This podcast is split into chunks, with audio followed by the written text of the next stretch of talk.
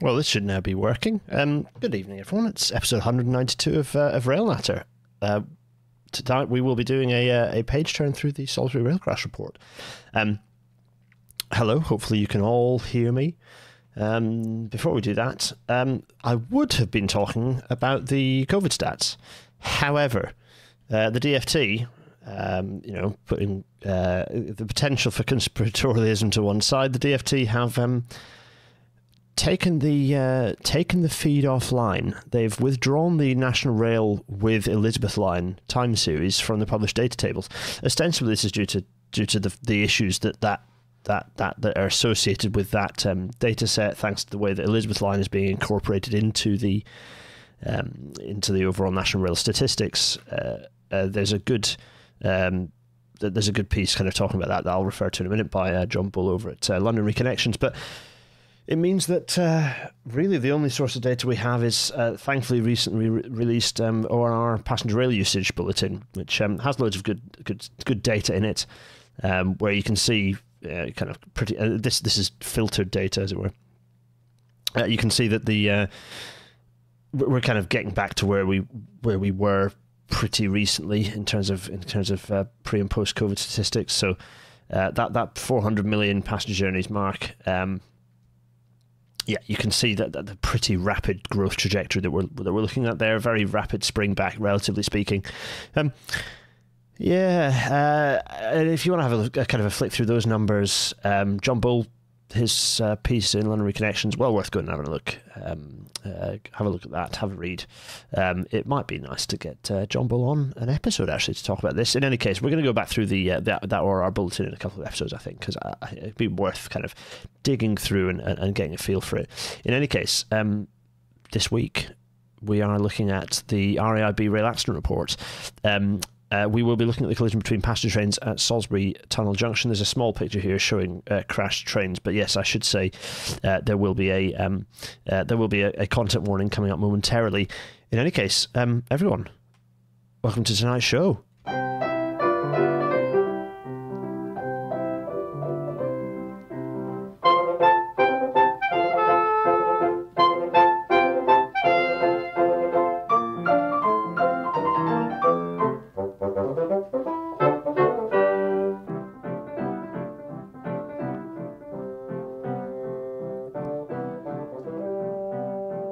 The Intercity 225 fades into darkness, um, we must start with some news. Uh, in fact, before we start with the news, uh, we're going to briefly talk about uh, Britain's most embarrassing moment so far. Uh, but uh, before we do that, I'm going to make my large face appear. Hello, everyone. In fact, I'm missing a piece of technology here. Wait for it. Ta-da. It's a bit better. Hello, how are you all? It's Big Face. Uh, yes, I'm here going Big Face because there's two things, two pieces of technology that I need to resolve. Don't worry about that. One of them is um, actually bringing up the crash report, which I forgot to tee up, so that's that's good, uh, which I've now done. Good, marvelous. The other is uh, unhiding this. There's a thing I need to unhide and put down at the bottom of the news. There we go. Marvelous. Sorry. Um, we are prepared. Uh, I hope everyone's well. As ever, um, if you've got questions, um, at me in the thing. It's a proper live episode, so you can all get involved. A unique feature. Does anyone know any other podcast in the UK that does this, by the way, where it is basically live? I always look bleached in the thing because the thing is in the thing and the thing does the. I don't have a proper, like, nice circle thing, so it's a bit of uh, sodium lights shining onto me. Anyway, right, let's, let's get rid of my face. Um, oh no, we don't want to get rid of it. We want this to be the thing that appears. There we are. Get rid of my face. Anyway, right, let's talk about Elon Musk and uh, and Rishi Sunak. Um, exceptionally embarrassing moment for the UK is Rishi Sunak um, interviewing Elon Musk. That's all I'm going to say about that. Go and listen to the Trash Future about it recently. It's very funny. Ha ha ha ha ha ha. It was, I think, basically most of what the uh, the interview consisted of. Forced laughter from our prime minister, degrading himself, horrifying. Anyway, um, more degrading of government, but actually it's the COVID inquiry which is unleashing um, uh, just an enormous amount of stuff we already knew, but is still painful to reread. Um, the decision makers uh, were a homogenous group, not enough thinking about single parents, too much about football, hunting, shooting, and fishing. Uh, is um, a quote here from uh, Tom Whipple, uh, here, the science editor for the Times, I think. Um, who's been doing threads, kind of keep keeping keeping in touch with the the, the inquiry here. Um, and and this is the quote from one of the the leading uh, women civil servants who are having to deal with the, the, the mess. I'm going to read the whole quote, in fact, not just that small bit. In terms of the policy response, the exclusion of a female perspective led to significant negative consequences, including the lack of thought given to childcare in the context of school closures. There's a serious lack of thinking about domestic abuse and the vulnerable, about carers and informal networks for how people look after each other in families and communities. There is not enough thinking about the impact on single parents of some of the restrictions.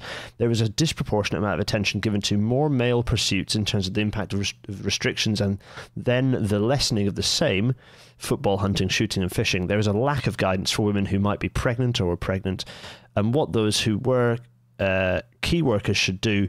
This is particularly significant in education and the NHS, given the demographics of their workforces. Yeah, this is not unique to. Um, hello, Railway Thinker. By the way, nice, nice to nice to see you. Uh, some some university offers fantastic news. Uh, hello, Katie. Hello, everyone in the chat. Sorry, this is this this is just a description of the state of the top end of government and government decision making at the moment. Absolutely true within transport as well. But this is this is the state of our current government in the UK. This is this is the when we talk about why you need to have diverse teams. This is why.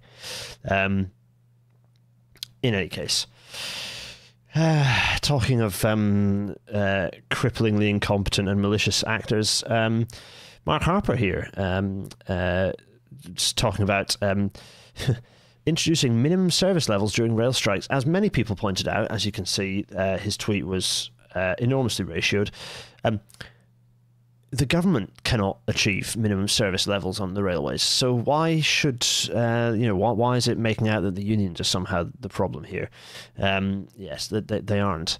Um, and uh, and actually, incidentally, uh, happening at this point, uh, the RMT is currently winning their strike. They're once again they're they're currently kind of reaching a provisional agreement. Uh, things are very much moving, but um, the RDG is, is essentially attempted to bring the RMT to an agreement um, with with kind of improved pay. Uh, a, a, freezing of or, or a, a taking uh, job losses off the table, that sort of thing. Keep in touch with the, the RMT feeds to get the, the latest detail on that and where things are with ballots and, and so on.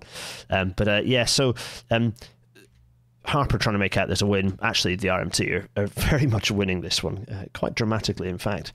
Um, so uh, yeah, most wrong competition latest. So here's a here's a particularly entertaining piece in the Economist. Never knowingly correct, uh, the Economist, but this is a particularly good one. Which is um, this is the article he- header here is uh, how car addiction makes America fairer and more efficient, with a, a little funny little tagline: "Room to vroom."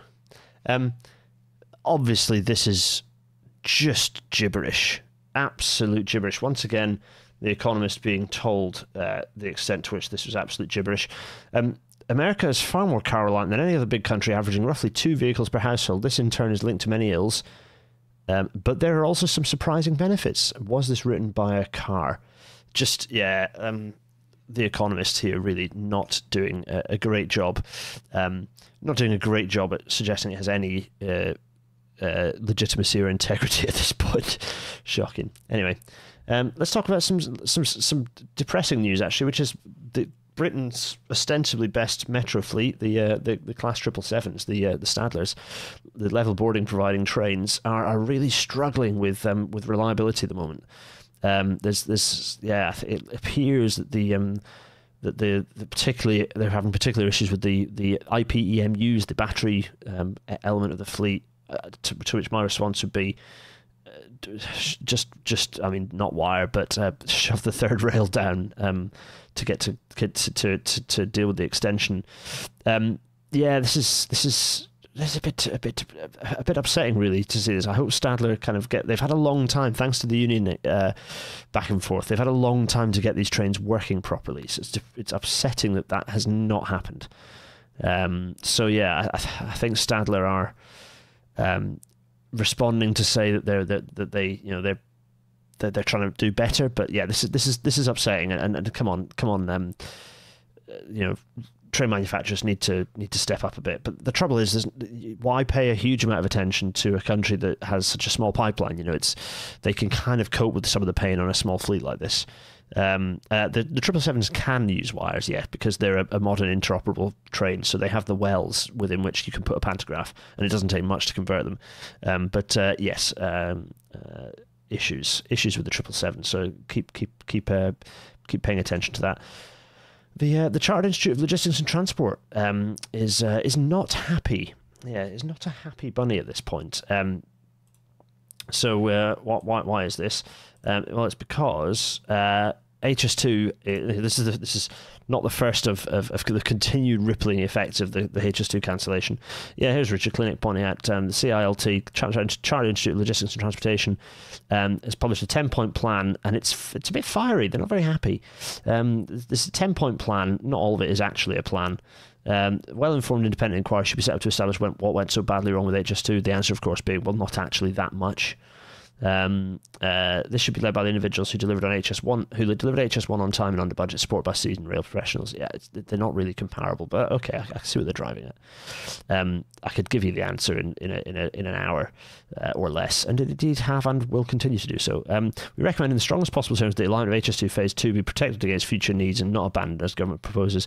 Uh, number three, without HS2 Phase 2, um, West Coast Mainline north of Lichfield will be dysfunctional and cannot provide the much needed connectivity improvements for the North Wales and Scotland. Major bottlenecks will have a highly damaging impact on high speed services to Manchester, Liverpool, Scotland, and North Wales, and on freight. Um, um, West Coast Mainline main freight artery. Yep, yep, yep. Uh, we recommend an urgent review of options to resolve W uh, West Coast Mainline uh, constraints. Um, uh, in particular, the Colwich Stafford thrombosis in this major economic artery for UK PLC. I hate that term, anyway. Uh, the remainder of the 36 billion released from HS2, which we know isn't a thing. I wish they wouldn't. I wish people wouldn't make that feel real by repeating it. Should be spent on infrastructure investment for the long term benefit of the UK economy and environment, not on short term revenue items which do nothing to address the nation's strategic infrastructure needs. That's pretty punchy. Uh, candidate investment schemes should be prioritised objectively and ranked by their benefit cost ratio, which should be calculated using an internationally approved cost of carbon to ensure maximum decarbonisation is delivered. Interesting. A focus on freight and logistics was notably absent from the HS2 announcement. We recommend that much greater emphasis is placed on this economically vital sector. I mean, yes.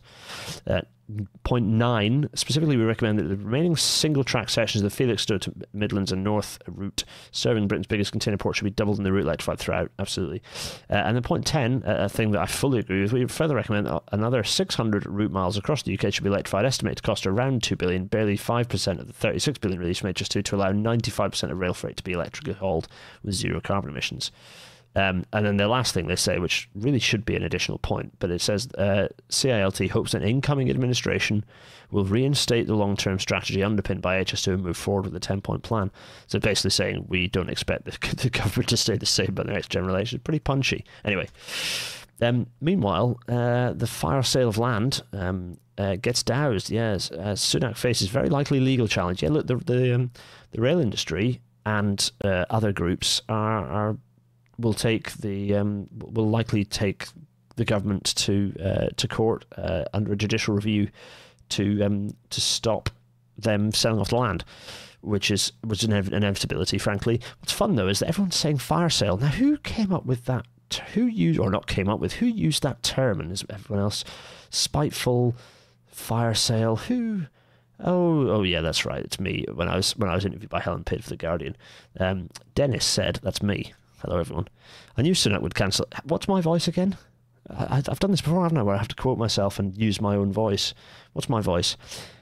I knew Sunak would cancel HS2 to Manchester, but I didn't expect him to be so spiteful that he would authorise the sell off of land on the route. There are barely any votes in lifting the safeguarding. It's pure salting the earth to make it extremely hard for Labour to build it.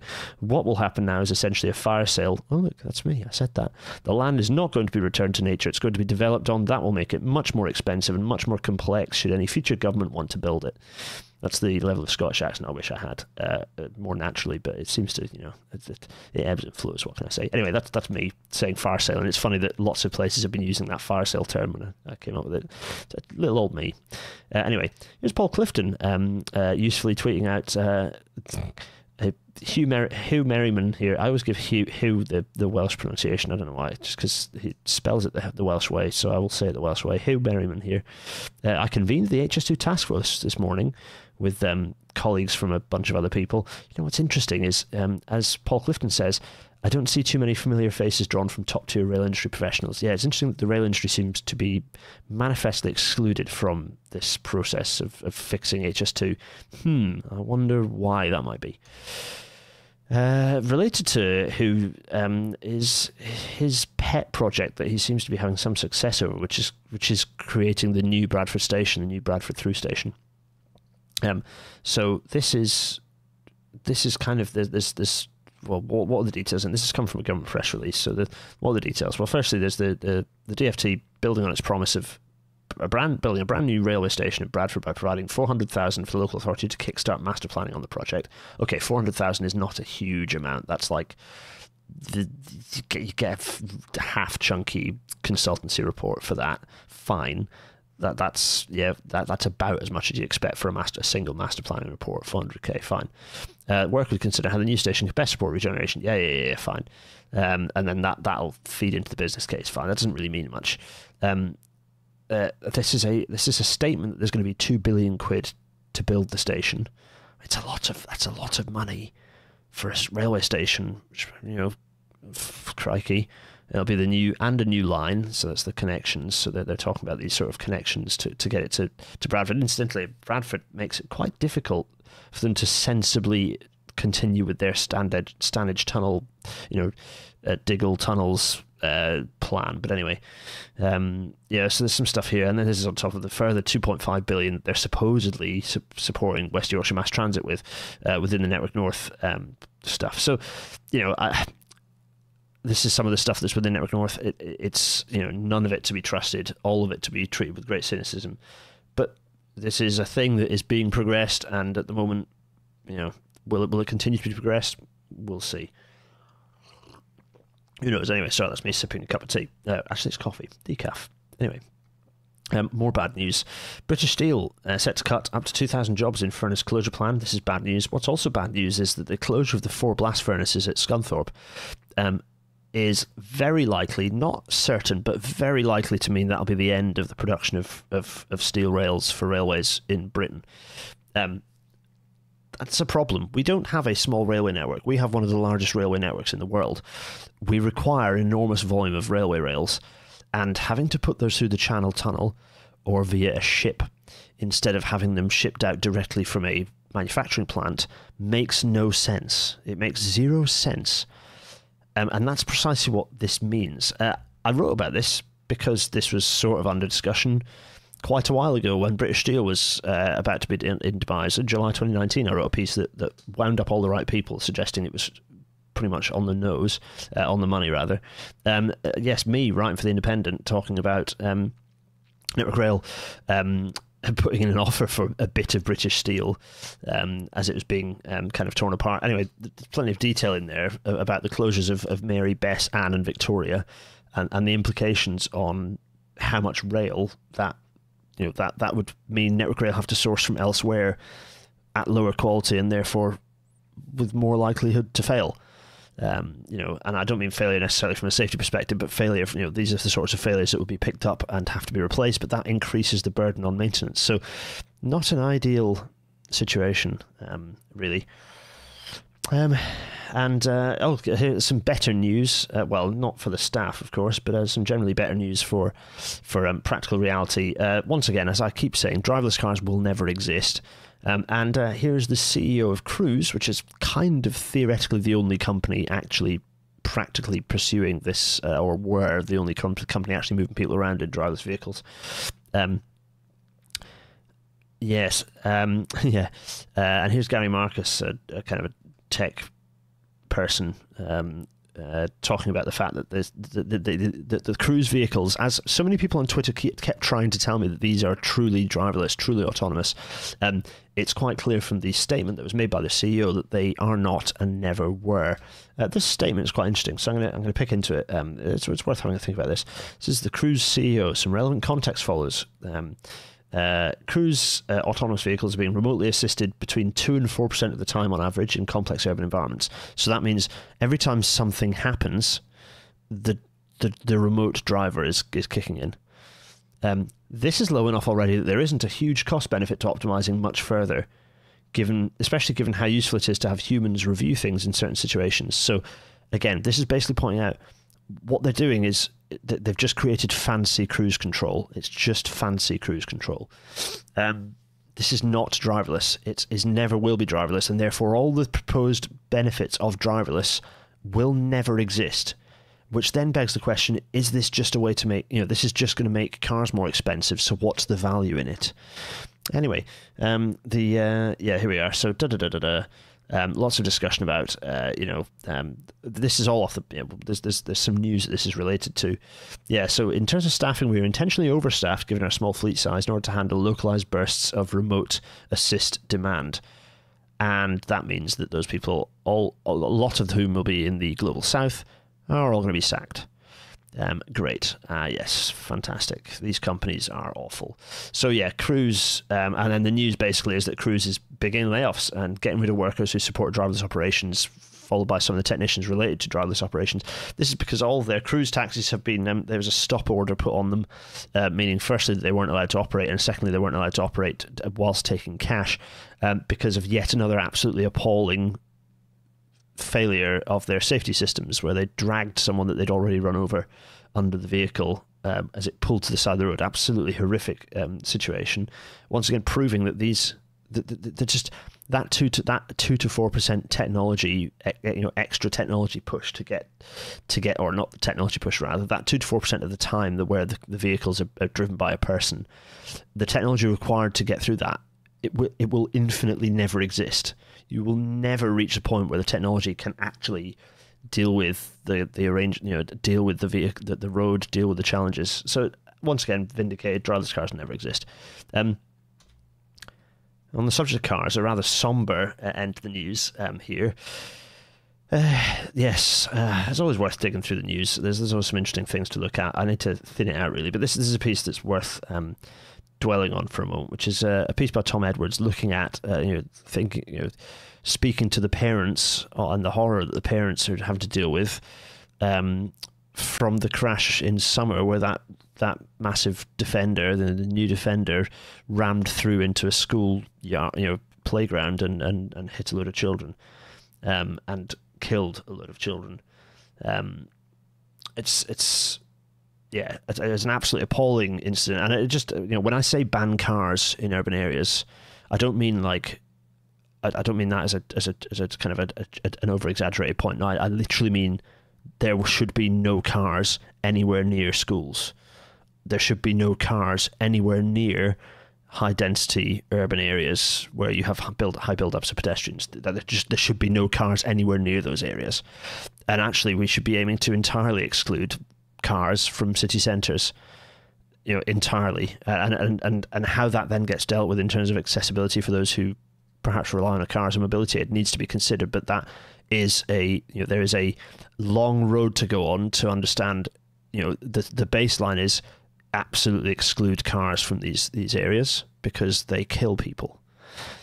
The next step then is right well how do you manage the accessibility challenges? But the solution is not allow cars. It, the first the first step is ban the cars.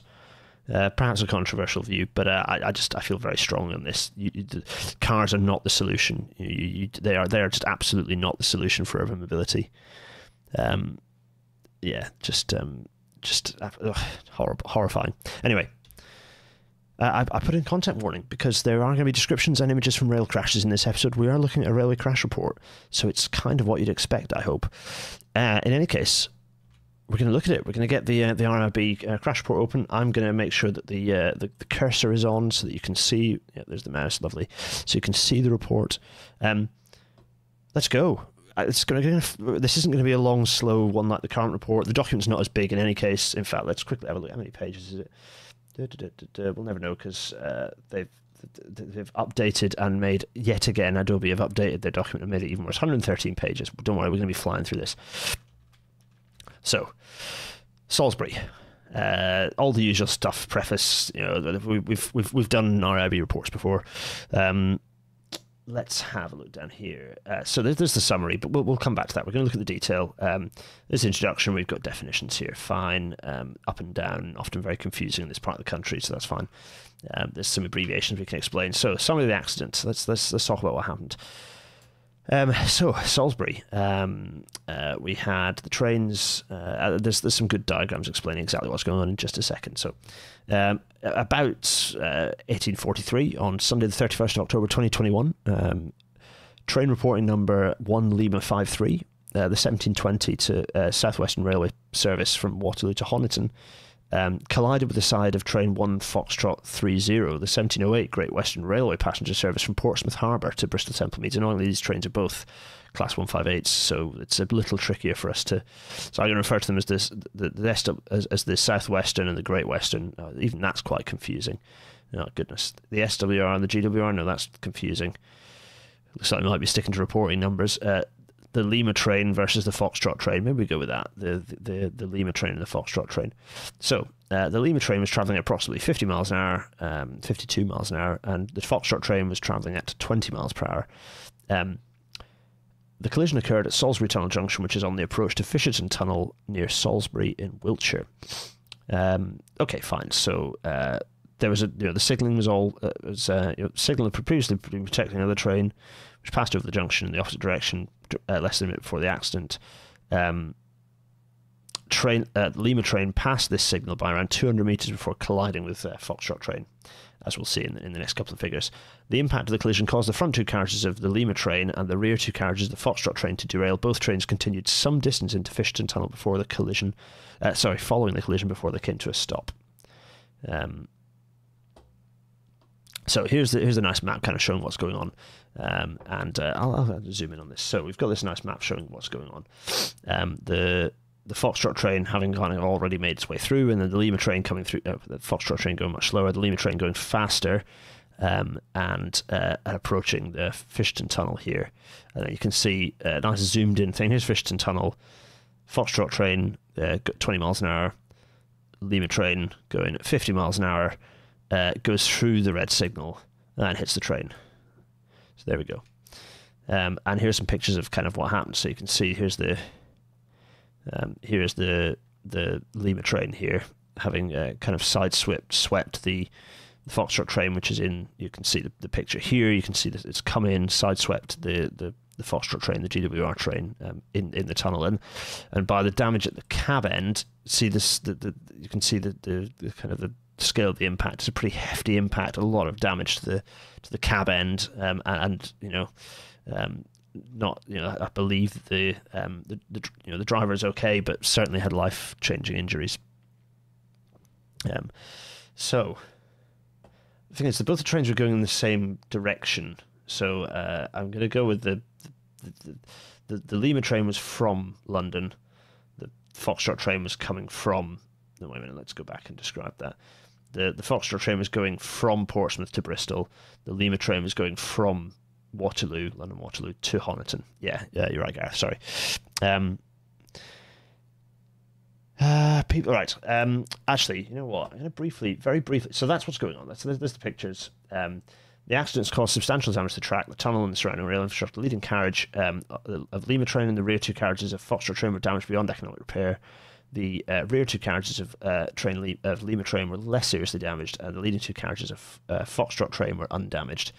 The driver of the Lima train was seriously injured in the accident, spent three weeks in hospital. 13 passengers were also taken to hospital, with one suffering serious injuries. A further 10 passengers were treated at the scene for cuts and bruises. There were 200, around 200 passengers and five members of staff on the two trains. Um, uh, yeah, just saying there was also an on duty driver travelling as a passenger on the Foxtrot train when the accident occurred. So, right, there's the that, that's what happened. Uh, I'm going to briefly go big face to answer some questions because stuff flying around uh, in the corner here. Um, uh, yes, so here we go. Uh, yeah, lots of people talking about um, alternatives for electric scooters. Yeah, uh, for, for for cars in in areas. Uh, Nucker is uh, saying nothing about the cabinet reshuffle there's going to be two cabinet reshuffles. I've just recorded a podcast that'll be going out um, uh, tomorrow morning, actually, uh, talking about the reshuffle. You can hear my thoughts on that podcast. Um, the brief podcast tomorrow morning will be going out. Um, yeah, battery tech, uh, good enough now to get decent range on small personal scooters. Agreed. Um, yeah, lovely. Okay, fine. Right, good. Okay, fine. That's that's that. We've we've caught up with all that. Let's let's get my miniaturized face in the top corner. Hello, everyone so there's, there's, there's, a bit of context. We're going to skip through the context because I, I, don't don't think it's hugely useful here. uh, staff involved, fine. Um, railway systems infrastructure involved. So the stuff about the signalling, fine. This is this is this is a, a page turner. It doesn't mean we page we read through every single page. So there's all all the technology here. Talk, talking about TPWS. Um, uh, the trains involved. One was a class one five nine. Um, uh, it's a, a, a three car uh, class one five nine. That was the Lima train. Um, and uh, the the Foxtrot train, the GWR, was a two class 158, both basically the same train, um, the train t- same type of train. They're very similar, yeah, as, as this says. Uh, class 158 and 159 trains are very similar and constructed by welding aluminium extrusions together to form the body shells. The carriages which formed uh, trains uh, Lima and Foxtrot were built between 1989 and 1992 by British Rail Engineering Limited in Derby. Um, they basically still build the trains like that today. The, the, these, these trains are not hugely close in design to, to to the kind of the modern uh, Aventra type, but they're they're they're not. They're, there's some lineage in the in the in the, in the kind of design and the construction approach. Uh, both trains had uh, wheel slide protection systems. That is relevant, so we'll kind of cover through that. Um, so there's, there's there's some more detail that'll get picked up as we go. External circumstances.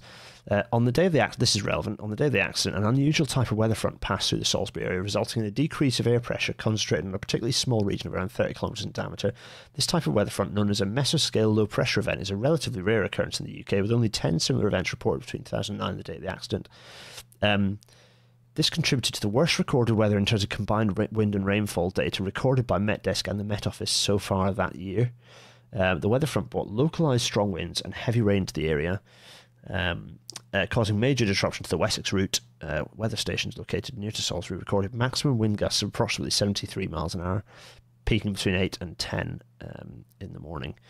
Uh, in the 12 hours preceding the accident, around 21 millimeters of rainfall was recorded, some 36% of the average monthly of the average monthly rainfall for the year. So 36% of the month's rainfall fell in half a day before the accident. After the weather front had passed, the area remained windy for the rest of the day, with peak wind gusts of approximately 23 to 37 miles an hour. Um, and radar imagery showed a band of drizzle passing over the up and down main lines in the area of Salisbury Tunnel Junction just before the passage of the Lima train. So this is this is relevant, very much relevant. Um, actually, yeah, someone else has pointed out a staff member started their career in 1962. Started, the, the driver of Lima train started his railway career in 1962 with British Railways, because they were British Railways back then, working as a fireman on steam locomotives and later as a train driver's assistant. He started driving trains for British Rail in 1982 and following privatisation of the industry was employed by South West Trains and latterly SWR as a driver and driving instructor. Um, the driver had been based at Salisbury Depot for his entire career and moved to a part time contract in 2019. That would suggest aiming towards retirement. Um, yes, although driver had been deemed competent, uh, all competence assessments were in date according, in accordance with the company's trained driver competency management process. Okay, that is that's certainly relevant. Um, yeah. Uh, at the time of the accident, the driver was working two days a week driving class 158, 159 trains. Um, uh, he was then scheduled to work nine hours. Okay, fine, fine, fine, fine, fine. Yes. So those are possibly salient facts, as the nerd has just pointed out. Thank you, the nerd. Uh, don't forget to at me in if you've got a question, so I can spot these things. Um, uh, yes, this is so. This sort of event, the weather event that we just described, uh, as shown in these pictures, the, the Met Office radar data. These, you know, they have occurred before, but they are rare. But these sorts of weather, uh, global weirding means that these sorts of strange extreme weather events will become more frequent. So yes, this is climate change adjacent, Charles Taylor, as you as you have rightly pointed out. Um, so the specifics of the uh, of, of the events and the, the sequence of events. So let's let's go through. Uh, a train not involved in the accident struck a tree that had fallen onto the down main line. Um, uh, so uh, yeah, there we are. So this is uh, was this discussion of. Uh, so this is so there's yeah. Lime was reopened. That was in the morning because this, this whole area. This whole area had been suffering from extreme weather events, all sorts of stuff. Um, this is one of 15 weather-related railway incidents that occurred on Network Rail's Wessex route that day. Um, you know, fallen trees, flooding, uh, tree blocking the down main um, at the Salisbury portal of Fisherton Tunnel, so the other end of the of the tunnel to the one that we that the, that the incident occurred. Um, so yeah, there's, there's, there's lots of stuff going on. Um, so yeah, lots of Uh, right, so the the driver of train one Lima. So I'm just ensuring that I uh, yeah okay right. So there's lots of this is as, as ever these things get quite logistically complex. So let's hop. So the, the, let's let's hop forwards because I think the the exploration of, of of problems will will explain it was dark during. So we're going to hop forward to paragraph 56. It was dark during the journey from Waterloo, uh, and weather conditions were dry. Driver reported that he did not experience any uh, wheel slip, um, sorry, uh, yeah, wheel slip protection or wheel slide protection activity, nor any instances of low adhesion that affected the driver, the train's ability to slow, stop, or accelerate at stations. Um, between 1835 and 1840 hours, a band of drizzle moved southeastwards over the up and down main lines in the middle Wallop area. The UK is a stupid country near Salisbury. Uh, the drizzle ceased in this area before the Lima train approached it. Uh, there we are. Um, so this is interesting. The driver. Uh, so here we go.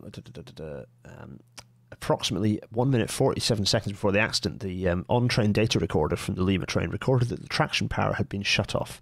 The train then coasted down the prevailing 1 in 169 uh, gradient. Uh, nice. Uh, towards signal uh, Sierra Yankee 29 Romeo. Uh, 10 seconds later, OTDR data showed that the driver acknowledged the AWS warning horn for that for that signal. Signaling data and forward-facing CCTV showed that this signal was displaying a double yellow aspect. This is because that's the signal uh, Sierra Yankee 2 Niner uh, was displaying a single yellow aspect, and the, and the signal um, beyond was displaying a red aspect. So the standard, you know. Um, so double yellow, fine, progress, single yellow, warning. Uh, and that in advance of a, of a stop signal. Um, driver approached Broken Cross Bridge with the train still coasting. Uh, let's just skip up. Broken Cross Bridge is uh, actually it's not on these diagrams, but it's kind of on the approach. So it's, it's kind of it's kind of on this approach. Um, do do do do. Uh, so yes. Um, however, because he felt there was a potential for low adhesion, so um, which the driver stated that Broken Cross Bridge was the point where he would normally start braking in anticipation of stopping at signal Sierra Yankee 3-1. However, because he felt that there was a potential for low adhesion conditions at the location of the fallen tree, he decided to delay braking and use the fallen tree and associated debris as the marker point to start braking. The driver believed that this would leave still leave sufficient time and distance to bring the train to a stand before reaching the, the, the red stop signal um, fine. And there's there is CCTV footage showing the passage going past the cut back tree that, that the driver had already kind of um, uh, struck. Fine, uh, in a previous train, uh, so on and so forth. Right. So, events during the accident. I don't know. Is it? It's uh, not hundred percent that the driver. Um, I think it is the same driver who had.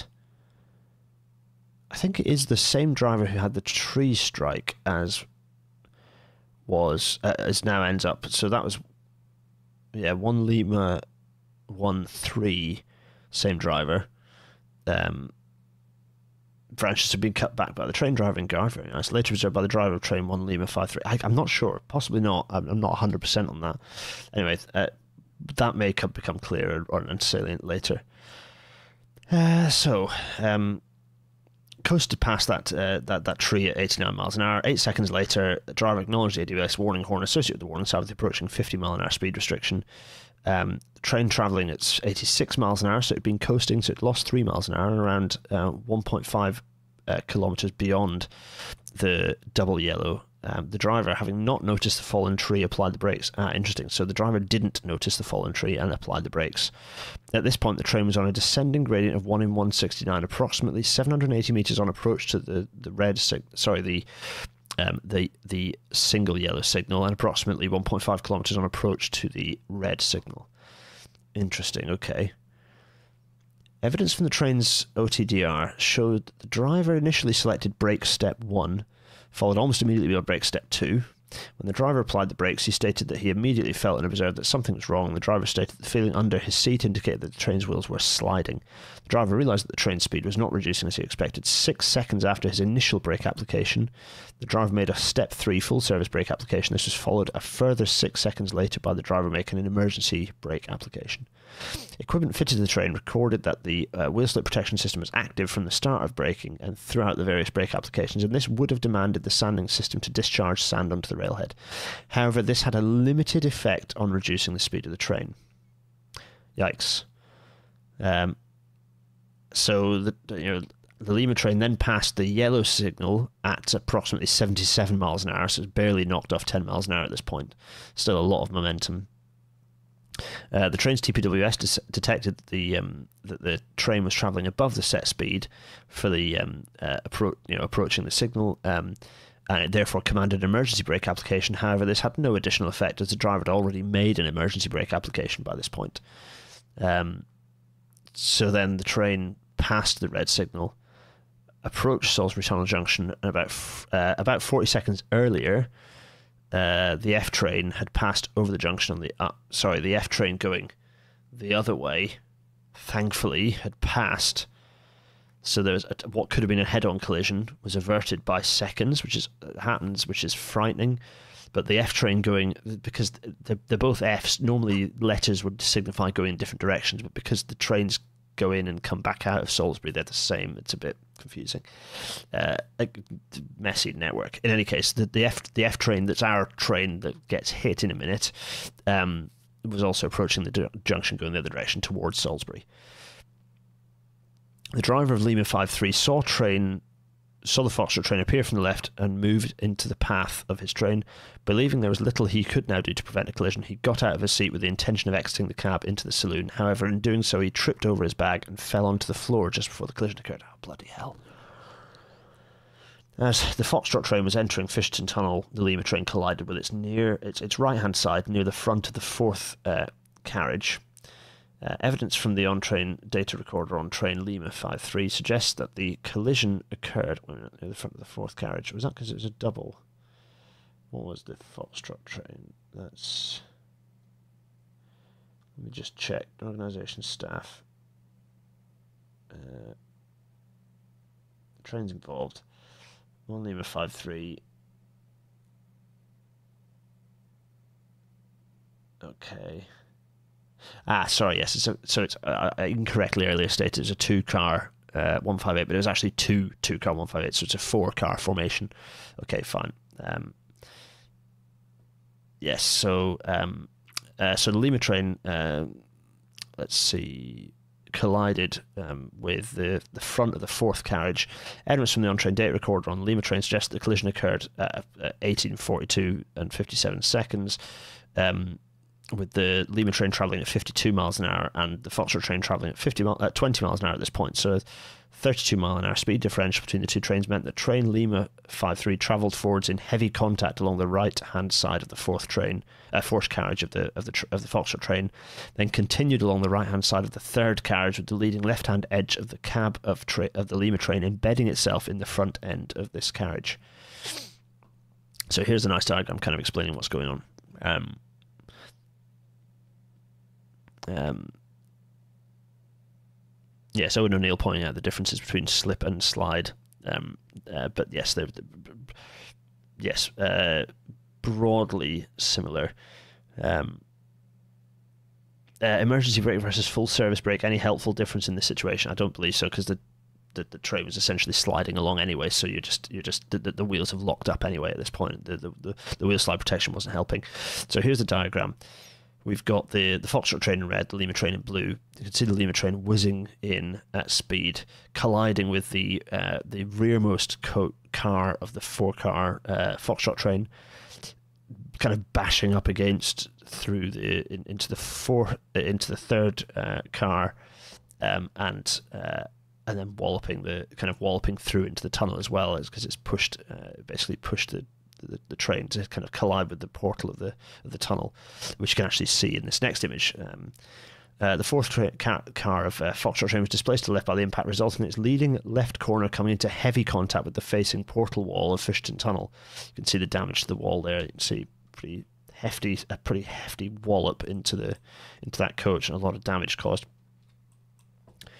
Um, this caused a failure of the coupling uh, between the second and third carriages of the Foxtrot train, opening a gap of uh, 23.8 metres uh, between the two halves of the train. Oh, interesting. This, this the failure was actually it caused a failure not of the uh, the coupling between the fourth and third, but actually it split the coupling between the two separate DMUs. Interesting.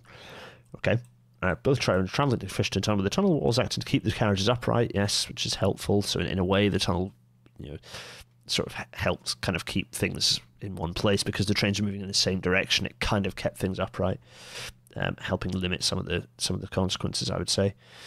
Um, and then you can see that yeah, there's, there's the diagram again showing the, the, the split of the of the trains here, um, and then uh, the diagram here showing uh, carriages. Yeah, sorry, this this this picture, this photograph, then showing what the, the damage actually looked like. You can see the displacement of the co- of, co- of, the fourth coach of Foxtrot train walloped into the the, the, the tunnel portal wall, and the the fact that the um, the, the Lima train has kind of rotated quite substantially here in, in this kind of violent collision. Really, in fact, you can see the collision point the train looks fine, train looks fine, and then there's an obvious collision mark here from where it's been walloped, and then the damage uh, to the front of the vehicle there. Yeah, so a pretty pretty hefty bit of uh, bit of impact. Events following the accident: uh, the driver of the train was uh, driver of the Lima train was injured in the collision, was trapped in the heavily damaged cab. Um, so you know, uh, within within seconds, really, certainly within minutes, the guard on the Lima train attempted to contact the driver, was unsuccessful in doing so. The guard then tried to make a railway emergency call to the signaller using the GSMR train radio in the rear cab, but again, this was unsuccessful. They then used their mobile to contact the emergency services and provided the information from 1845 until 1915 hours when they were met by responding fire and rescue personnel. So about half an hour to the to the emergency response. Um, uh, there we go. Uh, the driver of the Foxtrot train felt the impact of the collision immediately made a, a, an emergency a railway emergency call, reporting to the signal at Salisbury that they believed their train had derailed. In response, the signal placed all signals in the area to red. So, a pretty rapid response from, from, from the, the, the driver in the Foxtrot train there. Good stuff. On completion of the emergency call, the driver of the Foxtrot train left their cab to investigate what had happened. That is their responsibility according to the rulebook. They walked back through the train and found the rear two carriages had become detached, realizing then that another train may have collided with train Foxtrot, uh, with, with, his, with uh, their train. Uh, they returned to the cab and made another emergency call to the signal to update them with this information. So, uh, good stuff there. Just uh, some, some good driver doing their, you know, showing what drivers can do and being absolutely on it. Um, so lots of discussion here. Both the train train operators mobilised on-call teams. You know, Network Rail, Southwest Rail staff came in. Uh, RAIB were notified. Damage to rail carriages prevented the movement of passengers between some carriages. Consequently, it was necessary to evacuate passengers simultaneously from both the front and rear of the trains involved. Um, some passengers went to Salisbury. Uh, passengers in the remaining carriages were evacuated from the the trains and walked trackside to railway access gate. Okay, fine.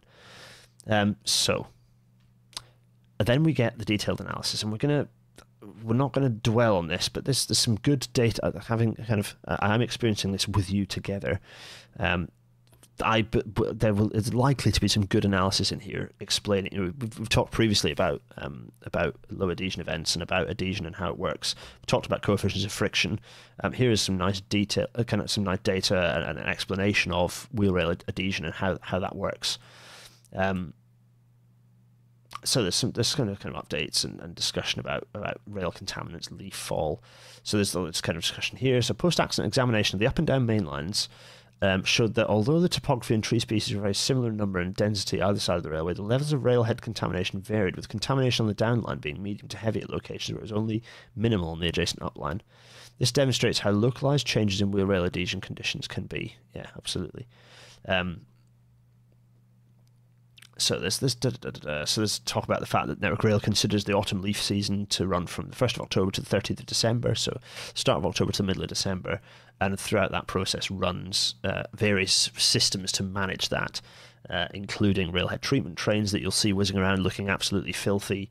Uh, usually a couple of Class 37s with, with, with the gubbins in the middle, and they'll be like absolutely clarted. Usually by the end of the day, they'll be like a they'll be completely covered in weathering spray. Um, uh, anyway, here's a here's an interesting picture showing the topography, um, and uh, which is kind of uh, topography data showing the embankment cutting profiles, including the previously classified high risk of low adhesion site, which is the pink shaded area. Um, this is where the, uh, the the broken cross bridge and tree debris is, and this is where the driver was responding to the to what they know as a low adhesion area. So that was what the drivers drivers responding for, which is why they were waiting a little bit before they applied the brake because they knew this was a a high risk area. Um, and of course, ironically, that ended up that they had a low adhesion event further on.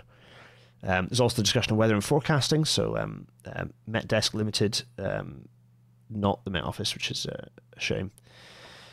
anyway, such is life. Um, uh, so there's the, the, kind of the Met Desk uh, data. Actually, some of these uh, have popped up recently uh, as showing how these are used in um, in the, the the PWI Earthworks and Drainage seminar we just had, which is which is really good. So it shows some of these systems in in use actually. Um, yeah, it talks about the fact there's a scale applied into, into kind of managing the risk from the, from that weather. Um, yeah, EWAT is is a kind of a, a discussion of kind of emergency weather call basically so they get all the key people in a call and, and talk about what the issues are uh, talk about what the challenges are and what you know, what's going wrong what's going right um, and so you get this there you are this discussion of the this is basically talking about these risk management processes really key risk management processes. So the processes and also the physical treatment. So that the you know the RAIB have gone into the physical treatment as well. So the railhead treatment.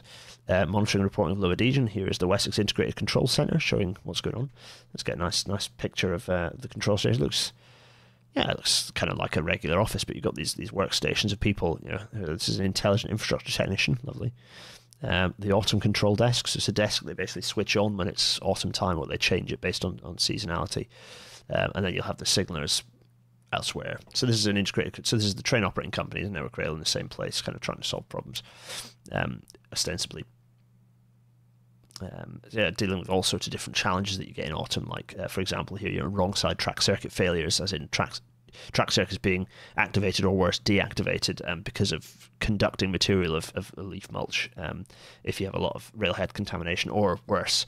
So the other thing is actually that it insulates train wheels and stops the trains from activating track circuits so that the trains don't activate track circuit, which obviously means it's difficult. The signal system can't then pick up where they are and avoid sending things into them. So this is again the process, the source of talking about the source of information. Um, and then the audit regime of that as well.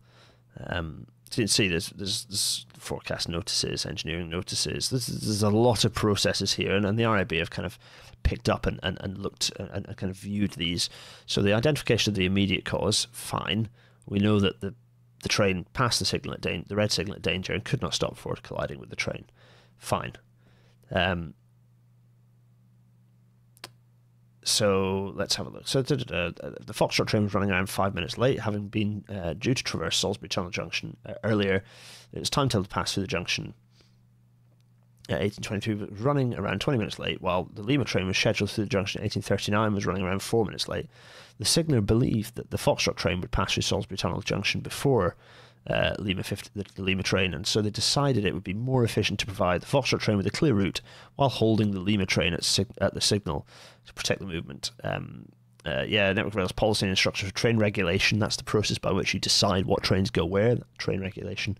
Salisbury requires signals to give priority to passenger trains from the Dean lines unless those trains are running late by five or more minutes. There's often the rules about particular areas because there's, there's, there's empirical experience of what keeps the system moving smoothly and, and what aggravates drivers the most, and also where it's difficult or not difficult to start trains again if you've stopped a train, or you know difficult to stop a train.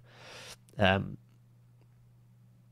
so, uh, okay, fine. So, train drivers are provided with the facility to make a railway emergency group call, which will cause other drivers who receive the message to bring their trains to a stand immediately.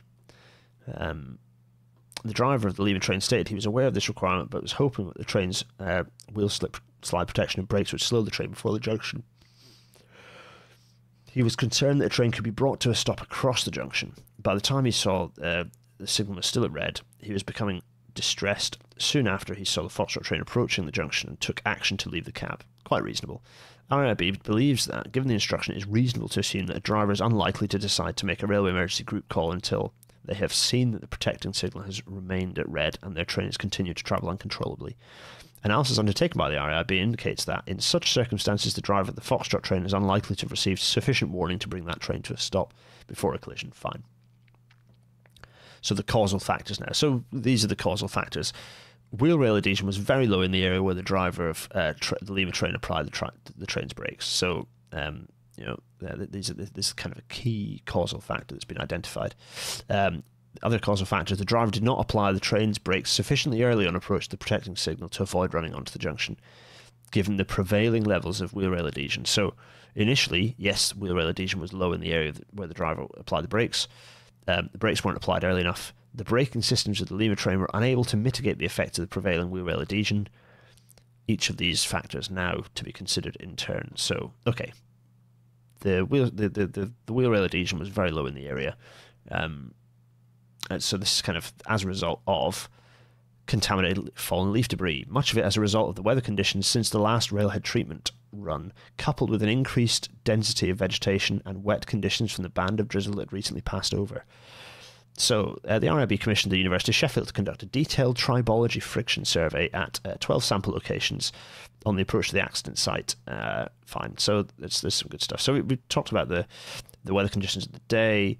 Um, we've got here basically going, they went out and they plotted where the challenges were. So, this is a really nice diagram explaining, first explaining where the that, that challenges were. So, bearing in mind up to Broken Cross Bridge is where there's considered generally to be problems with with um, adhesion, but actually in this case it was was bad. But um, actually, the worst areas here, by indicated by the reds and blacks, are where the brake application just you know by chance where that brake application was made. Actually, it was imp- it was improving again towards the tunnel, and then worse again at the very end. So, yeah, really not not good, not not a lot of luck there in this situation. Uh, to give an idea what that looks like, contamination, you know, this is about how much silver is showing really. Um, lots of silver, no contamination. A bit of silver with a few little patches, kind of light contamination. Medium contamination, it's a bit of silver showing, and then heavy contamination, no silver showing, heavy contamination. That's it's, it's basically a sliding smear for the, the train to be running. Um, uh, Gareth, no, this is the this is the slippy this is the slippy train uh, situation, Gareth um, uh, Gareth in the chat, by the way. Not I'm not talking to myself here. Um, so you can see the um, the railhead condition uh, where the brakes were being applied. You can see very heavy contamination. It's just it's just it's really not not good condition. Um, yeah, so interesting. So the fact that a tree had fallen add may have added to the number of leaves on the on the line getting smeared across as well. Um, wheel, wet wheel rail adhesion levels on a contaminated rail railhead are significantly lower than dry adhesion levels. Um, you know, things like drizzle make everything absolutely worse because it creates an even slippier surface. Uh, you know, anyone who's walked on wet paving slabs knows that that that that, that rain, that drizzle, can actually be pretty dangerous. Um, yeah, so vegetation management. Let's talk about vegetation management very briefly.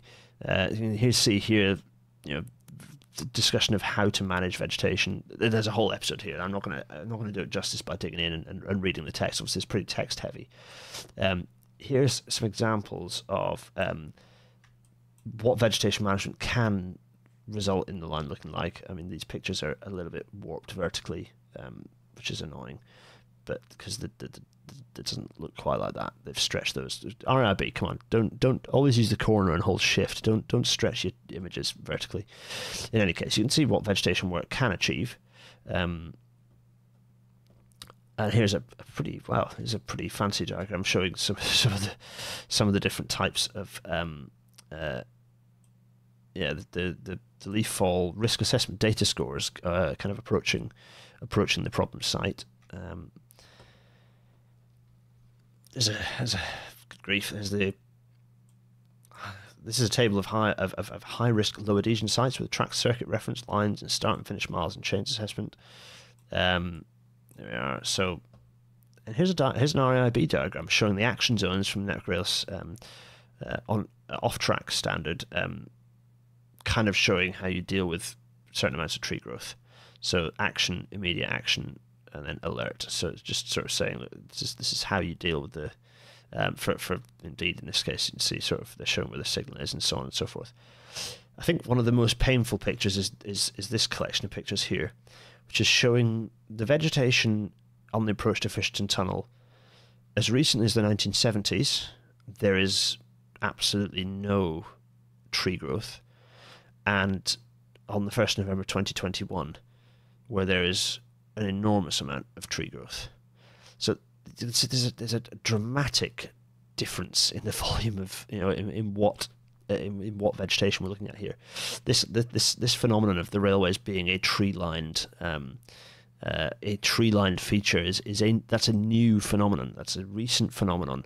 Um, I'm not saying that it's an entirely bad phenomenon, but you know it certainly has serious consequences if that vegetation is not managed or if Network Rail is not funded well to um, to to to deal with vegetation management. Um, ben Braithwaite here, uh, tribology from the Greek um, word for rubbing. There we are. Uh, some uh, some some etymology there for you that might be familiar to um, to those with a more sordid bent.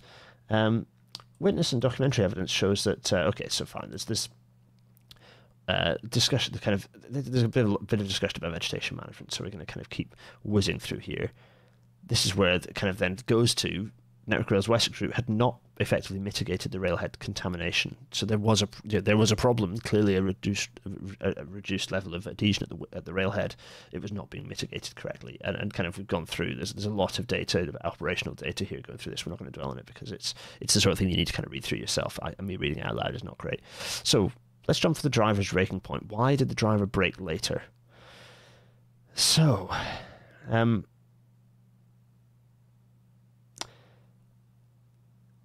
basically, the driver decided to, to brake later to do to respond to uh, low adhesion area. That was that was the response. Um, and uh, yeah, so that's kind of consistent with what other drivers would say. Um, testing of the of the you know brake testing for the the one five nine showed that um, you know in normal conditions the driver's decision would have been fine, but obviously we weren't talking about normal conditions at the situation. Um, However, based on results from uh, WSP doing uh, doing some evalu- basically some wheel slide protection evaluation rig testing, um, suggests that had the driver applied the brakes as usual at Broken Cross Bridge, it's possible that the train would not have passed the the, the, the danger, the, the, signal that was at red. Um, and if the brakes had been applied at the fallen tree, then it's likely the train would have passed the signal at danger but the, the, collision would have been avoided or occurred at a much, much lower speed. So the driver had intended to apply the brakes at at broken at um, at the fallen tree and missed the fallen tree, realised they missed the fallen tree, and then applied the brakes. So actually, that braking position was quite a lot further on than had originally been intended. That would have been safe in normal conditions. It wasn't in these conditions. So let's let's kind of dig a little bit into the, the decision of the driver to, to make that, that braking position. Um, and you can see here we have um, a variety of, of kind of spreads of this is the good stuff RAIB analysis is, is having a look at what the art of the possible is and um, and the grey line is what actually happened on the train. So we've got a couple of trains here. We've got um, kind of a more conventional uh, braking approach. We've with, with braking positions. We've got um, slightly steeper uh, braking application, but but still okay.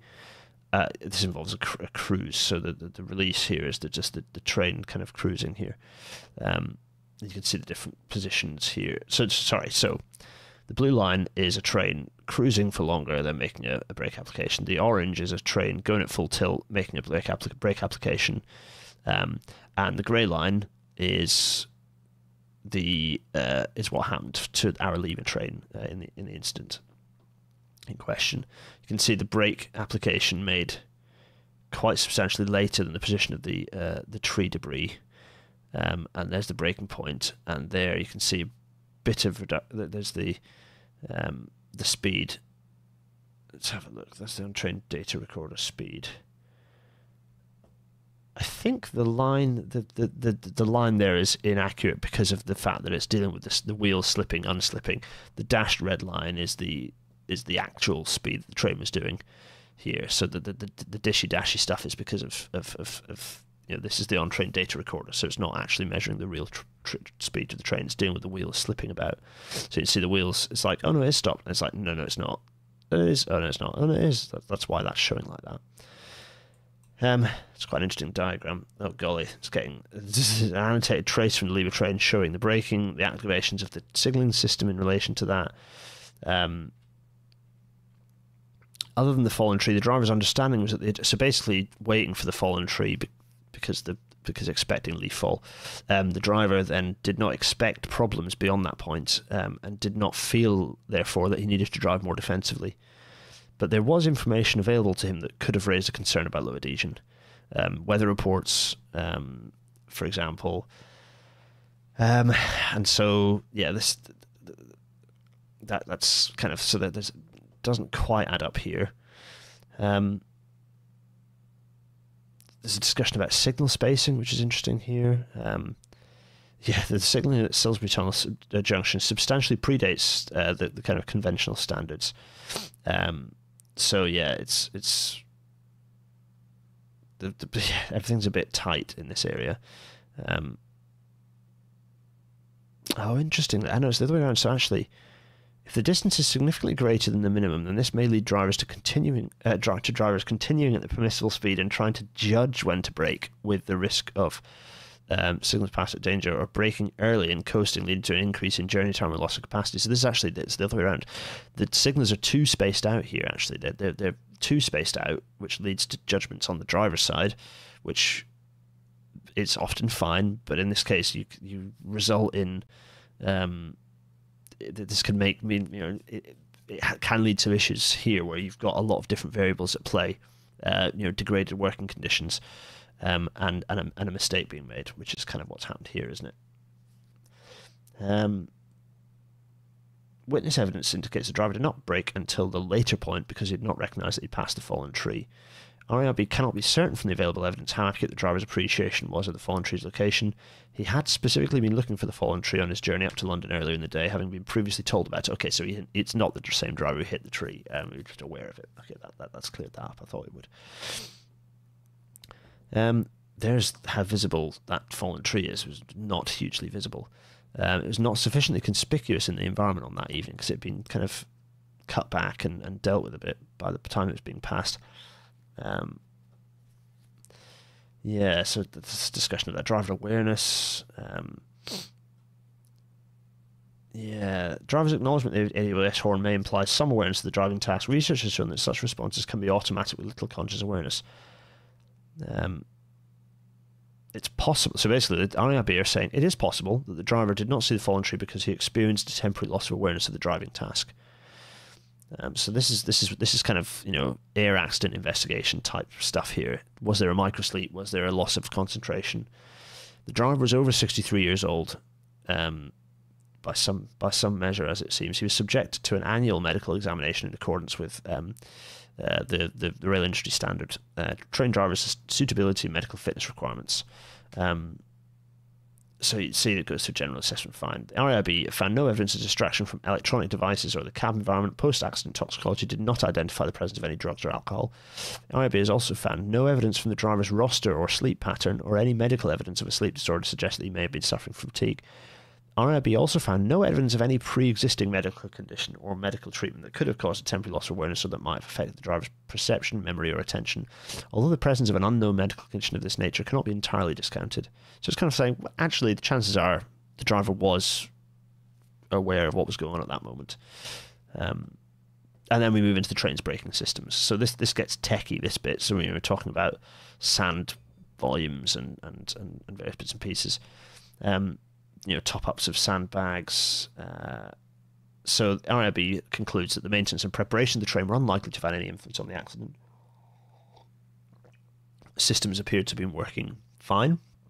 The uh, the the electric controls of the system were working fine. Um, it seems to be that the yes. Yeah, so let's see.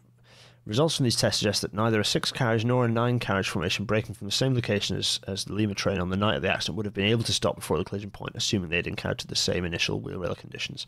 So it's just sort of looking at whether whether the improved traction you get from multiple wheels might have increased the chance of the train stopping. They don't believe so. Interesting. So this is looking at stopping distances from, from 55 miles an hour, different configurations. There we are to see unsanded train's going to slide along for longer dry and clean rail, it's going to stop very rapidly.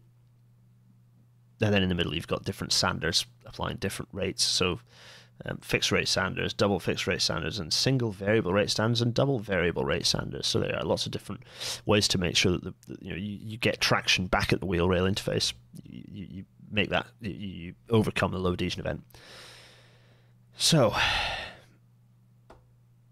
and then some underlying factors. You know, one of the underlying factors being Network Rail's Wessex route not Wessex route not effectively managing the risks of low adhesion associated with leaf fall season. Okay, so um, you know we've got we can go through here some, some the braking locations and the predicted leaf fall assessments. Um, this is where we get into dealing with the work bank of um, you know kind of the, the ellipse work bank in terms of overall response to. I presume this is just yeah, there's various tasks. This is all tasks, not just the uh, leaf clearance. Is this is it just the off track team? Let me let me have a look.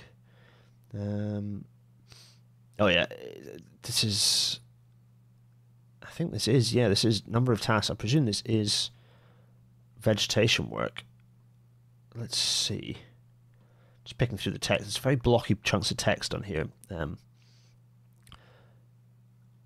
although the COVID 19 pandemic had restricted visual on foot assessments of line side vegetation, cab ride video assessment of line side vegetation would still be completed. The section manager reported that although vegetation growth was identified, this related to work that had previously been identified and reprioritised.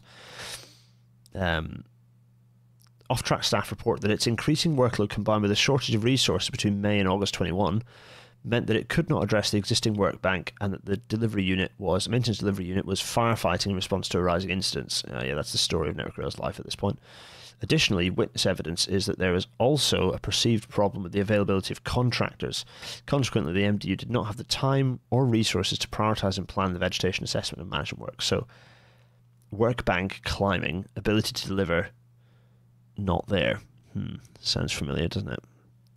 Um, so, okay, so let's, let's kind of push forwards and understand that. There's track access, inspections.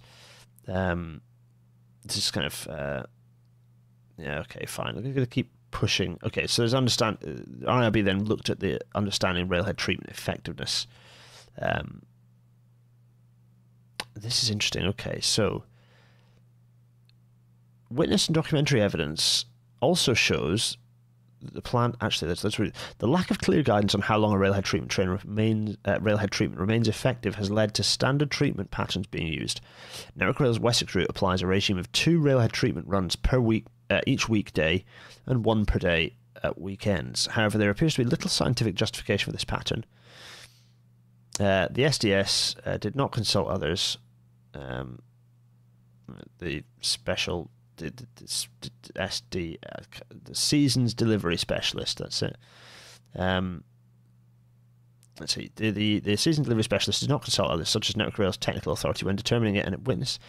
Uh, witness evidence shows there was a lack of understanding within Route as to whether the aspiration at weekends was for one run each calendar day or a maximum interval between treatment runs of 24 hours. Ouch, okay. Witness and documentary evidence also shows the planned treatment uh, at weekends was frequently delayed or cancelled in Network Rail's Wessex route without any assessment of the risk or alternative mitigations being implemented. This was the case for the MPV treatment on the 31st of October, despite the poor weather forecast for the weekend being received on the 29th of October. This unmitigated delay had become the accepted practice and provides further evidence of a lack of understanding of how effective railhead treatment was at control was at controlling low adhesion risk ouch. So that's pretty scathing. Um, so we have a situation where the, the one tool we have in our arsenal, the fantastic tool we have in our arsenal, is the railhead treatment train, was not being used effectively, and it was you know not not running frequently enough. So, and there's a whole section about competence management. We're going to launch our way through that um, as well. Um, Southwestern Railway had not effectively prepared its drivers for assessing and reporting low adhesion conditions. This is a possible underlying factor. Okay, so SWR um, not actually doing enough to prepare its drivers. Um, interesting. Okay. Um, RAIB has concluded that the general reduction in reporting of low adhesion was likely to have been a result of a combination of Southwestern Railway's briefings to drivers, changes in and confusion over reporting requirements, and the introduction of the flip charts. Well, that's talked about later or earlier. Sorry, uh, we won't worry about the flip charts for now. But basically, the processes uh, in place uh, that has impacted on drivers' appreciation of low adhesion events, there may also have been some effect due to the changes in rail services seen in autumn 2020 due to the pandemic. Similarly, if drivers had experienced reportable levels of adhesion on the day of the accident, some of these factors may have contributed to them not making any formal um, reports reports of low adhesion to the signaller. If there'd been a report of low adhesion that day, the signaller would have been required to broadcast GSMR messages to all drivers warning them of the conditions, and this might have altered the risk perception of the Lima train driver. I think that's quite a that's quite a clear um, finding from the RAIB there. Um, the TPWS installation at the signal, the red signal, was not compliant with network requirements for new signalling design. Interesting. Um, uh, so yeah, incorporating it, so it should have incorporated a higher approach speed, um, and this would improve the effectiveness of TPWS in preventing collisions. Um, interesting. Yeah. Okay. So there's some underlying underlying issues over on risk assessments, um, not accounting for um, low adhesion sites. Um, yeah, uh, that's interesting as well.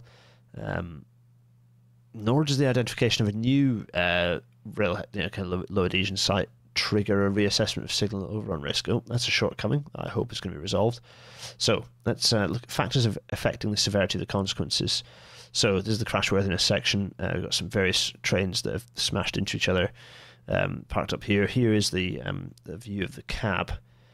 Uh, you can just see it's additional damage was caused by the fire and rescue service during the extraction of the injured uh, train driver. So there's substantial initial damage there to the to the cab. Um, yeah, there's a loss of survival space in the driver's cab um, because there's not actually enough good quality cab protection for the driver here. So the, the, initial impact between the two trains was between the front left corner of the driver's cab and a point around leading right hand side passenger doors of the fourth carriage of the Foxtrot train. Fine.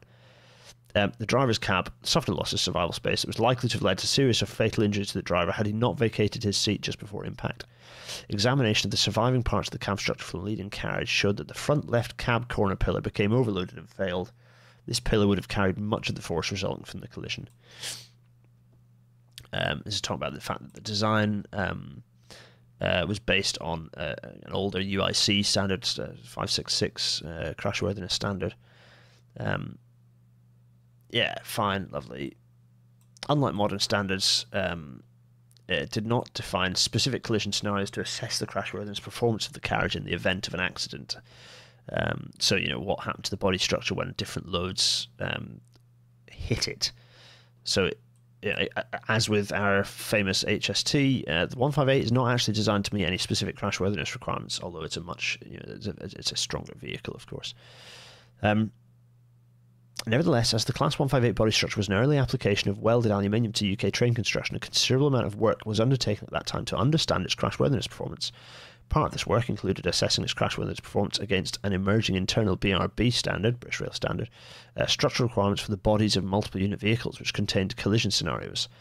Um, a 1989 BR report concluded that when assessed against um, uh, those requirements, the Class 158 is not a good crashworthy structure. High force levels and low energy absorption at low impact velocities are evident with deceleration levels approximately twice the suggested values. Um, in 1991, the Class 158 cab structure was crush tested in a controlled environment. British the BR uh, concluded that the energy absorbed by the cab ends in the test was sufficiently high to meet BR's latest standard, but the peak forces generated during the test were much higher than in comparable steel vehicles and the mode of deformation rather aggressive. Hmm, so it's pointing out that aluminium not performing quite as they would like it to uh, here. As the proof strength uh, of a Class 158 cab structure is like to be similar to a modern equivalent, RAIB has not made a specific recommendation relating to the driver's cab of the Class 158. The more general question on the crashworthiness performance of traction and rolling stock, which predates modern crashworthiness requirements, was identified in Recommendation 19 of the RAIB investigation into the accident at Carmont in Scotland. Yes, absolutely. The other issue here is the, the internal sliding doors in the 158s caused a lot of issues. Um, Uh, so the yeah, the 158 and 159 trains have their exterior doors located at each end of the body. of The area adjacent to these doors, commonly referred to as the vestibule, is separated from the main saloon area by biparting sliding doors. The purpose of these doors is to improve passenger comfort by isolating the saloon areas from drafts when the exterior doors are open. Absolutely. Um, each saloon to vestibule door has two leaves. These meet in the middle of the doorway and are power operated such that each leaf opens to its respective side. Vestibule doors are electri- electrically operated, and each leaf moves on runners located above the door aperture. Um, internal CCTV image showing passengers trying to prise vestibule door open in the rear carriage of Lima 53. Oh, golly. Okay. Um, analysis of CCTV footage recovered from the carriage and interviews with witnesses identified that in the aftermath of the accident, at least three of these doors were unavailable to passengers. Although no injuries occurred because of these doors becoming jammed, the carriages were in a tunnel and some diesel fuel had been spilled. Blockage of otherwise viable egress routes is therefore evidently undesirable and may result in passengers panicking and or injuring themselves when seeking alternative routes as part of an uncontrolled evacuation. Examination of the carriages after recovery found two further jammed vestibule sliding doors. They were the trailing door of. Uh, okay, fine, yeah, yeah. Um, so, uh, there we go. Da, da, da, There's a discussion of the role of the safety authority uh, here. Um, basically saying that uh, took some action, but mm, did not. Yeah, it's basically said. I, I, don't know. For me, it's always it's a case of like the is just toothless really when it comes to dealing with this stuff because ultimately there's only so much Network Rail can do with the funding that it has available to it. Um, so there's a section here talking about previous occurrences of a similar character. So it's uh, it's fine. There's a few different discussions and, and, and picking out the relevance there. Um, so the summary of the conclusions, uh, as you can see here, we know the immediate cause. Um, we know the causal factors and the underlying factors. We've kind of gone through that that detail. Um, previous recommendations that had the potential to address one or more factors in the report. Um, so it's talking about uh, operational management. Again, there is a failure in operational management here. That you know that, that was a, serious problem. Um, and then the cab of trains. You know, looking at uh, modern crashworthiness standards and how to respond to those. Um, so let's see what's what's interesting, what's interesting here is we get to see what's been happening since that recommendation was made in Carmont. So the ORR report that it hosted a meeting on the 6th of April 2022 with owners and operators of Class 43 high-speed trains together with government bodies and RSSB to consider how Recommendation 19 should be addressed.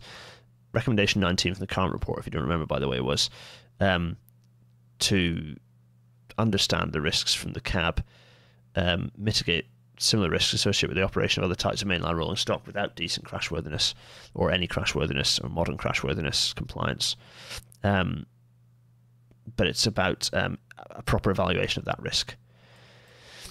Um, after reviewing the information provided by the bodies and organisations responsible for implementing Recommendation 19, the ORR concluded that, in accordance with the um, the Railway Accident Investigation and Reporting Regulation 2005, RSSB had taken the recommendation into consideration and is taking action to implement it. The recommendation remains open at this time report. So basically, they had a meeting, and that's enough for them to think that they've satisfied the requirements. Come on, RSSB, do better. Do better. Um, okay, so actions reported is already taken or in progress relevant to this report. So there's a bit discussion of some of the stuff post Carmont, really. A lot, a lot of this uh, you know, training, uh, more autumn management stuff. Fine, fine, fine. Wessex Route already kind of taking actions as a result of the joint industry investigation. So basically, this this report's come obviously a while after the incident. So there's lots of stuff that that, that has that the industry responded internally more quickly because it can. Um, so it's having a you know. Uh, had its first national low adhesion conference in February 2023, Network Rail. Um, so kind of that, that's good, but obviously not enough. Um, okay, so there's this there's kind of some discussions of stuff that's going on. Southwestern Railways has, has made some changes. Um, uh, yeah, okay, so fine. GWR as well. Um, yeah, okay, fine, grand. I'm conscious of time, so I'm, I'm kind of hammering through this. So, what are the recommendations? Because we've, we've kind of understood what the problems are here. Um, yeah, so the intent. So, first recommendations. Recommendation number one: um, Network Rail should consider the findings from this report to inform a review of the processes, standards, and guidance documents and supporting management arrangements related to the management of leaf fall low adhesion risk. The review should result, where appropriate, in the creation or revision of documents suitable to support Network Rail staff in having appropriate understanding of the risks when creating autumn working arrangements. Plenty of other detail in that recommendation. Um, Next recommendation Network Rail, building on the work that has already started in this area, should develop an appropriate competency framework for the role of the seasons delivery specialist. This is painfully close to what was being said at Carmont, after Carmont as well. And the third recommendation is Network Rail should produce a time bound program to train and assess the competence of off track maintenance staff in the requirements of uh, competence management for drain, drainage and line side. Okay, fine. I, I think Mona Sohoto will be on that. But um, yes, yeah, so there's clearly uh, uh, some competence issues here. Recommendation 4. Network Rail work in cooperation with the train operators, RSSB and other relevant stakeholders should undertake research into real-time data that could be used to give an indication of wheel adhesion conditions on its network and how this could be used to support operational decisions. Yeah, some innovation could, could take place there, which would be very useful. Um, whether it's on track or on train mounted kit, that's certainly worthwhile. Uh, recommendation 5. Network Rail should undertake research to better understand the factors that affect the rate of buildup of leaf fall contamination the relationship between different types of contamination, low railhead adhesion, and the effectiveness and longevity of currently available alternative railhead treatment regimes. Well, there's that episode. There was about 200 different options they had for different sorts of treatments, going from like high pressure water jets to lasers to God knows what else. Um, lots to think about there. Uh, six, seven, eight, nine, ten. Ten recommendations. So recommendation six is is looking at the signaling standard. Um, to ensure that signal overrun risk assessments include uh, high risk of low adhesion sites. Uh, recommendation seven: Network Rail should review the decision not to retrospectively apply um, uh, the, TPWS standard to existing signals. Um, and uh, number eight, uh, recommendation eight: Southwestern Railway should review its arrangements for training and briefing drivers to ensure they are able to effectively identify areas of low adhesion. Recommendation nine: The Rail Delivery Group uh, working with the train operating companies and RSSB should create a framework and mechanism for the assessment of future technologies to enable trains to better cope with low adhesion when braking. Okay. And recommendation 10 is to the, Ros- the ROSCOs. Porterbrook Angel Trains and Eversholt Rail work in conjunction with the operators of Class 158 and 159 trains to review the design of the internal sliding doors on these carriages and determine if there's a practical means to prevent these doors becoming jammed in the event of a collision. Uh, they should develop a time bound plan to implement measures identified by this review. So there you go. 10 recommendations um, what else is there to look at? And that's that's that's that, folks. That's that's that. So the question really at that point is, you know, what do you think? That that we've, we've gone through the report, we've, we've got an understanding of um, of kind of what's happened. Gareth asked a very interesting question. What follow up is there by RAIB on their recommendations, or do they make recommendations then forget everything about them until the next accident? Legally, that's basically what they have to do. They make recommendations, and that's all they're allowed to do. They, there's no legal obligation outside of the Rail Accident and Investigation Act, whatever it is. Um, th- th- th- there has to be a response, but they don't. There's no legal obligation to do to, carry out and act on the recommendations from the RAIB. Um, they have no teeth. They're not regulated. They have no teeth to um, you know, chase organizations to, to have delivered the the recommendations. They merely all they can do is is make the recommendations and and hope that you know people like you and me and and ministers or or others hold or are held hold the industry to account or are held by to account by by journalists, uh, activists, engineers, whoever it is. Um, yeah, that's a good question. Barry Shepherd's asking why they didn't recommend trimming vegetation back. Yes, it wasn't a recommendation, really, was it, about vegetation management? I think there was, um, yeah, there was nothing about, you know, it's a shame that the RAIB cannot make a recommendation like um, government should fund Network Rail properly to carry out effective vegetation management. I can understand why that isn't the case, but yeah, there wasn't much about vegetation management there, was there? Despite it being picked up as a, as a, as a, you know, a, a, a cause, uh, a contribution as the RAIB implied or, or explicitly stated by their, their series of pictures pointing out the the, the, the, before and after in terms of vegetation. Um, so Cora says, uh, could a lack of follow-up be later considered criminal negligence at a later accident? Possibly. yeah, I suppose, I, I, am not a lawyer, so I don't exactly know how that would work, but I, I, suppose perhaps that could be something that you, know, you could be challenged on as, as, as, as, as, as not satisfying your, your your legal requirements under you know, as a competent person. uh, yeah, that's certainly certainly a possibility. Um, any, any other thoughts? Yeah, no. I've, I've, uh, hopefully that I don't know. Hope it's certainly interesting for me to go through that and, and, and get a feel for for the, some of the challenges that, that occurred there. Yeah, I think vegetation management is something that I didn't. I expected that to be picked up more than it was actually. It's certainly the recommendation end, but we can see that actually a lot of the issues here are operational. They're, they're operational challenges. Those aren't necessarily about money. Um, you know, the decisions about running the railhead treatment train that that's pretty pretty shocking to see that that it's upsetting It's something that's obviously a, a, well used piece of kit that has obvious positive effects. Um, maybe pick up some questions momentarily, but I'm gonna I'm gonna draw things to a close at this point. Um, everyone, um, thanks to all the audio only listening folks. Um, uh, it's good to um, it is good to good to have you along for the ride. Um, uh, do continue to review and send comments or answer the queries or whatever it is. I don't know where we're at in the Spotify tables anymore. Uh, I certainly don't. I, I, never receive any notifications anyway. But maybe I should start doing things through Spotify and not through uh, Podbean. Anyway, I don't know. I don't know what the benefits and disbenefits would be to that. Uh, people in the yeah, producers in the uh, in the Discord server, let me know. Um, talking of which, uh, uh, slash discord is where you can be in the discord server. Uh, come join us. It's chaos in there. Paypal.me slash garethdennis for loose change and abuse. Garethdennis.uk slash merch for the now limited edition merchandise. Uh, we'll update the graphics of the railnatter logo in there at some point. and uh, patreon.com slash garethdennis to support me and so can make more of this happen um, uh, and also, if you're a patron supporter, you very much are one of the producers. You get to tell me, you get to boss me around. Um, we have uh, yeah what, what have we got going? We have um a previously we had 8685 uh, youtube uh, subscribers. We're now currently that was louder than i intended it to be. We're currently at uh, 9300 in fact are we? Because if i go here let me press f5 no we're not. We're at we're at 9,304 subscribers. So you can people right now can subscribe, and the numbers will go up. Uh, look at that. You can see a nice little. little uh, if we look um, if you look kind of the last this year, you can see we've had a nice since I kind of made the point of please subscribe. It has worked. People have subscribed. We're climbing and climbing. We want to get to the ten thousand number. Come on, we want to, we want to get there.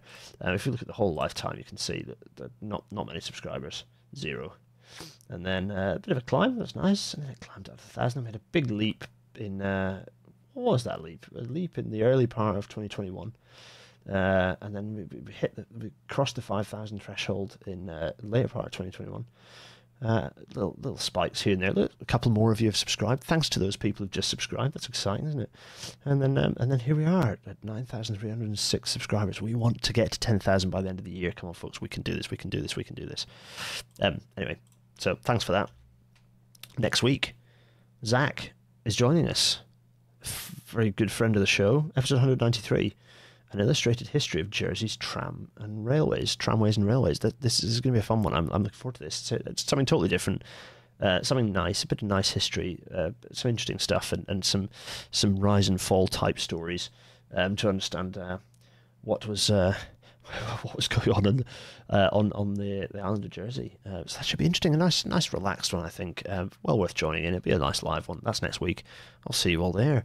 Um, some some some last sort of points being uh, being picked up. Uh, so uh, Jack. Um, uh, Productions would it not be better for the ORR to investigate accidents as they would have the power to enforce recommendations, stop TOCs operating if they're following? No, I don't think so. The ORR is not um, is not impartial.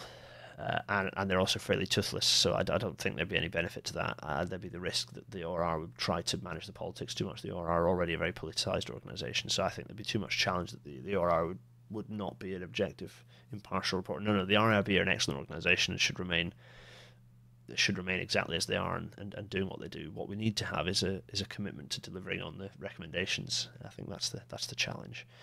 Um, on which note, given that it's twenty one thirty four and high time we all went to bed, um, I'm going to leave you all in peace and quiet. It's been a pleasure, and I will see you all next week. Cheerio.